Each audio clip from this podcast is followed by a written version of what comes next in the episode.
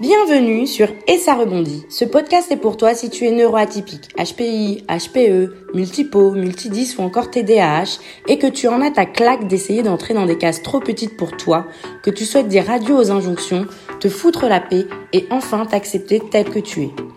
Je suis Ingrid, une jolie métisse qui cumule les atypies, haut potentiel intellectuel, ultra sensible, multipotentiel. J'ai longtemps souffert d'être atypique et je rêvais de pouvoir me débarrasser de mon cerveau hyperactif, de mes émotions à fleur de peau et de cette faim et soif d'apprendre en permanence. Finalement, ce n'est qu'après des années de souffrance, d'auto-sabotage et de rejet que j'ai enfin compris que les atypies ne sont pas mes ennemis, mais de puissantes alliées. Aujourd'hui, je suis persuadée qu'il est possible de faire de ma différence un atout et une force. Et c'est cela que je te souhaite. Pouvoir t'accepter tel que tu es et vivre ton ou tes potentiels à fond. Chaque semaine, je te parle d'atypie, seule ou accompagnée. Je te partage mes expériences, conseils et astuces de neuroatypiques pour t'aider à te réconcilier avec tes atypies, te foutre la paix face aux injonctions et vivre pleinement ton potentiel. Et c'est parti pour l'épisode du jour. Hello! Comme je te l'ai annoncé dans le dernier épisode de podcast, j'aimerais explorer avec toi les diverses atypies et aujourd'hui je te parle de haut potentiel intellectuel. Le haut potentiel intellectuel, aussi nommé HPI, concernerait 2 à 5% de la population. De nombreux termes désignent le HPI, surdoué, douance, phylocognitif, zèbre. Et cette variété de termes révèle à quel point le haut potentiel intellectuel dérange autant qu'il fait parler de lui. Car oui, parler de haute intelligence peut déranger, moi la première. Pas parce que je ne suis pas intelligente, mais parce qu'on m'a souvent cataloguée en fonction de mes compétences cérébrales et en faisant fi d'autres aspects de mon caractère et de ma personnalité. Suffit de voir les surnoms qu'on me donnait à l'école, grosse tête, calculette, robot, dictionnaire, madame je sais tout, quand on me disait pas clairement que je me la pétais ou que j'étais arrogante. Donc s'il y a quelque chose que j'ai compris dès mon enfance, c'est que le HPI est une question d'intelligence. Et c'est d'ailleurs un des problèmes que pose le fameux test de quotient intellectuel, parce qu'aujourd'hui en France, pour être reconnu HPI, il n'y a pas d'autre option que de passer le fameux test WISC pour les enfants ou le WAIS pour les adultes. Et il faut obtenir un QI de 130 minimum pour avoir la reconnaissance officielle de haut potentiel intellectuel. Et ce qui me dérange en fait avec ce test, c'est que ces tests, ils s'arrêtent simplement à l'analyse de la compréhension verbale, du raisonnement visuo-spatial, le raisonnement fluide, la mémoire de travail, la vitesse de traitement. Et tout est fait de façon chronométrée. Et du coup, ça m'amène à me poser 2 questions. La première, c'est qu'est-ce qu'on fait des autres types d'intelligence ? Aujourd'hui, les scientifiques, ils pensent qu'il y aurait plusieurs types d'intelligence. Certains avancent qu'il y en a 8, d'autres 9, d'autres disent qu'il y en aurait 12. Et j'ai même lu quelque part dans une étude que certains scientifiques avancent le chiffre de 27. Du coup, parler de haute intelligence dans un test de QI qui ne couvre que 5 compétences, ça me semble un peu curieux. Est-ce que ça voudrait dire que certaines intelligences sont au-dessus des autres ? Et si j'ai une telle analyse, du coup, je peux facilement comprendre qu'on puisse penser que les HPI sont arrogants, qu'ils sont prétentieux et qu'ils se la pètent. Mais bon, ce qui me dérange le plus, c'est plutôt cette seconde question. C'est qu'est-ce qu'on fait des personnes qui ont d'autres atypies ? Parce que comme je l'ai expliqué précédemment, les tests sont chronométrés. Et moi, pour les avoir faits, je peux te dire qu'ils durent un sacré bout de temps et qu'il n'y a pas vraiment de pause prévue dans tout ça. Du coup, comment font les personnes qui ont par exemple un trouble du déficit de l'attention avec hyperactivité, le fameux TDAH, ou comment fait une personne qui a des troubles par exemple 10, comment elle fait pour réussir en fait haut la main la partie du test qui traite du raisonnement visio-spatial ? Plutôt sympa, j'ai envie de te dire, pour une personne comme ma maman qui est dyspraxique ou encore ma petite sœur qui a un TDAH. Autant dire qu'en fait la probabilité de passer en fait le cap des 130 de QI, elle est vachement diminuée quand il y a une autre atypie qui est présente chez quelqu'un. Et c'est là que pour moi le bas blesse. Parce que à trop vouloir se focaliser sur un chiffre, on vient à oublier qu'en fait le HPI c'est bien plus qu'être surdoué et qu'on peut pas se résumer simplement à son intelligence en tant que HPI.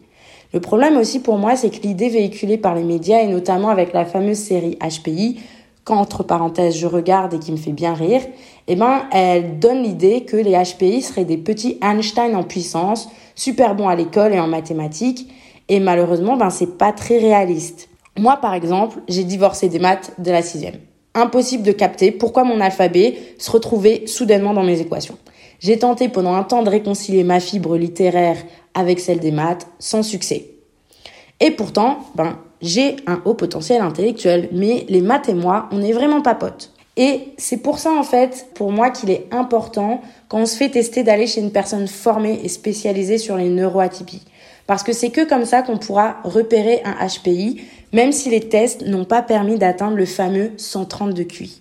Et un bon professionnel, en fait, il va être capable de distinguer, de pouvoir trouver le HPI chez quelqu'un qui n'aurait pas 130 de QI. Parce qu'en fait, il y a deux profils de HPI dont on peut parler aujourd'hui. Il y a le profil laminaire, donc il correspond à l'idée que se fait la majeure partie de la société, en fait, sur le haut potentiel intellectuel. Les personnes qui ont un profil laminaire, elles vont souvent avoir un quotient intellectuel homogène, un raisonnement très analytique, pointu et précis. Ils aiment souvent se spécialiser sur un sujet particulier et ils ont en général un profil de bon élève. Donc ça, c'est le haut potentiel intellectuel qu'on va avoir immédiatement en tête quand on pense à ça. Mais on a aussi à côté de ça un profil complexe. Et ce profil, en fait, il va avoir un raisonnement plus intuitif et analogique et un quotient intellectuel hétérogène. Donc il va souvent passer entre les mailles du filet au moment du fameux test de QI. Et les personnes au profil laminaire, elles auront aussi plutôt tendance à être hypersensibles et multipotentielles. Elles vont avoir énormément d'intérêt, ce sont des personnes très curieuses. Encore une fois, ben, ça nous montre que le HPI, on peut pas le réduire à une question de QI uniquement. Et comme le dit Élodie Crépel, qui est une psychanalyste spécialisée sur le sujet des atypies, le test de QI n'est qu'un test de performance avant toute chose. De plus, il n'est qu'un outil au service d'un professionnel qui se doit de l'utiliser comme tel, pour étayer son analyse et lui permettre de jauger le fonctionnement d'une personne. Le test de QI ne remplace jamais et ne remplacera jamais les compétences d'un professionnel correctement formé. En plus, une personne hautement intelligente qui bénéficie d'un environnement intellectuel élevé, elle pourra facilement obtenir un QI de 130 sans toutefois être HPI. On va alors parler de haut quotient intellectuel. Et aujourd'hui, par exemple, la MENSA, qui est l'association nationale qui, on va dire, chapeaute un peu tout ce qui est HPI et qui est celle qui impose un QI de 130 pour intégrer justement l'association, ben, elle reconnaît elle-même que souvent, elle a des adhérents qui ont le fameux QI de 130 mais qui ne sont pas du tout atypiques, ils sont pas HPI. Pourquoi ? C'est parce que le quotient intellectuel n'est qu'un signe parmi d'autres pour faire la différence entre quelqu'un d'atypique et quelqu'un de neurotypique, donc qui pourrait avoir un haut quotient intellectuel mais qui serait simplement HQI. Du coup, quels sont ces signes qui permettent de faire la différence entre un HPI et un HQI par exemple ? Je vais vous en donner quelques-uns, il y en a d'autres, ils sont pas non plus classés par ordre d'importance, je les ai pris comme ils me venaient à l'esprit. Et bien sûr, vous pouvez peut-être les avoir, peut-être que vous les aurez pas, mais il y en a tellement d'autres que en fait, ce serait trop long dans un épisode de podcast de tous les détailler. Donc je conseille vraiment, si tu as envie d'en savoir plus sur ton HPI ou si par exemple tu as raté ton test de quotient intellectuel, en fait, de te rapprocher d'une personne spécialisée qui va pouvoir observer ton fonctionnement dans la globalité et justement t'aider à mieux démêler ce qui est du HPI et ce qui ne l'est pas. Parmi ces signes, on va avoir une hypersensibilité émotionnelle et sensorielle. Les HPI, ils vont souvent avoir une réalité émotionnelle plus riche et plus intense que celle de la plupart des gens en raison d'une grande réactivité aux stimuli quotidiens. Elles vont être donc facilement touchées par des événements qui laissent les autres personnes totalement insensibles. Leurs émotions, elles peuvent être si vives et puissantes que, en fait, en tant que HPI, on peut se sentir débordé, envahi par un trop-plein et une trop grande intensité de stimulation sensorielle. Donc ça peut être au niveau des sons, de la lumière, des odeurs, etc.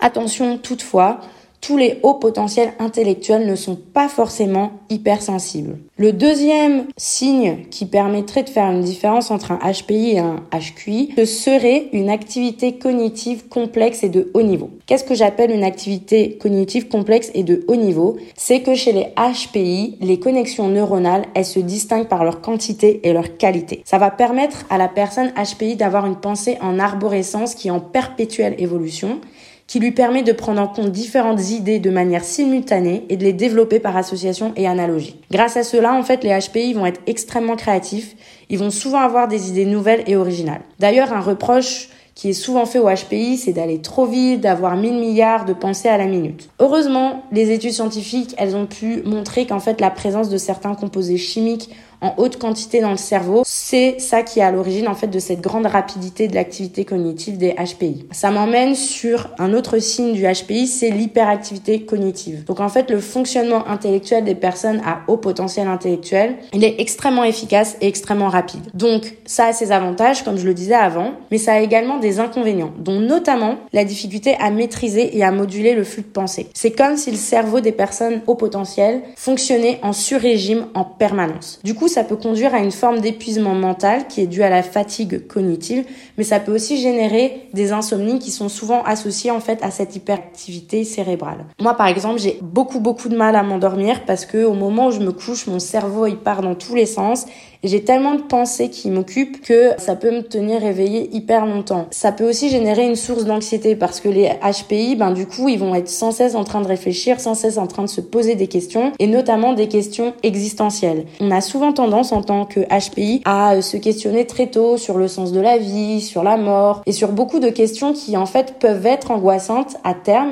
Donc les HPI, on va avoir un mode de fonctionnement qui est atypique par rapport à la norme, au neurotypique. Par exemple, un HPI, c'est quelqu'un qui a souvent des valeurs très fortes et un besoin de profondeur et d'authenticité. Parler de la pluie et du beau temps en soirée ou entre collègues, c'est un truc où le HPI va avoir beaucoup de mal. Parce que justement, ce besoin de profondeur est vraiment intense. En tant qu'HPI, on va souvent avoir du mal avec les normes comportementales. Elles vont être étranges pour nous ou elles vont carrément être vécues comme des agressions. Surtout quand on va nous demander de nous conformer, d'entrer dans des cases et donc de trahir en fait notre nature profonde. C'est ça qui fait que souvent à l'adolescence et même dans l'enfance, les HPI, ils vont se retrouver dans des situations délicates avec un fort sentiment de décalage, de rejet et l'impression d'appartenir à une autre planète. Donc les relations sociales, elles vont souvent être complexes pour les HPI.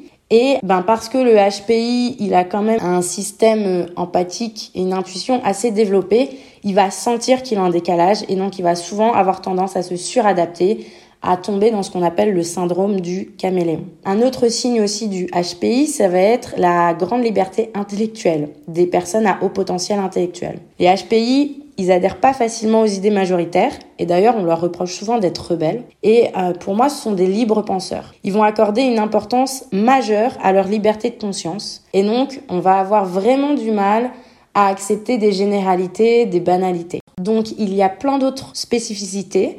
J'en ai abordé juste quelques-unes là. On aura aussi le faux self qui conduit au syndrome du caméléon, le haut potentiel émotionnel, la pensée intuitive, entre autres choses. Je vais essayer d'aborder ces sujets plus spécifiques dans d'autres épisodes du podcast. Mais comme tu as pu le voir aujourd'hui et comme je le disais au début du podcast de cet épisode, le HPI c'est bien plus qu'une question de quotient intellectuel et d'intelligence. C'est d'ailleurs pour ça que de nombreuses personnes vont lui préférer le terme de douance, de philo cognitif ou encore de zèbre. À toi de choisir lequel tu souhaites utiliser en fonction de ta sensibilité et de ta façon de voir et de vivre ton HPI. Perso, si je devais en choisir un, ce serait probablement zèbre, parce que pour moi, il se focalise moins sur la notion d'intellect et matche mieux avec mon besoin d'être considéré dans mon entièreté et pas juste sous le prisme de mon intelligence. Mais voilà, c'est à chacun de trouver le nom, l'étiquette qui va lui correspondre et qui lui convient. J'arrive à la fin de cet épisode. J'espère qu'il n'était pas trop long. J'espère aussi qu'il t'a permis d'y voir plus clair sur ce qu'est et ce que n'est pas le haut potentiel intellectuel. Et donc j'espère que cela t'aidera à mieux te comprendre et à mieux vivre ton atypie. Je te dis à la semaine prochaine pour un prochain épisode. Merci à toi d'avoir écouté cet épisode de podcast jusqu'au bout. S'il t'a plu, tu peux laisser une note et un commentaire sur ta plateforme d'écoute préférée. Cela m'aidera à booster les écoutes et à atteindre plus d'atypiques comme toi et moi. N'hésite pas non plus à me faire tes retours et à me poser des questions directement ici ou sur mon compte Instagram Et ça rebondit. Je te souhaite de prendre bien soin de toi et de continuer à t'accueillir et t'aimer tel que tu es. À bientôt, au prochain épisode.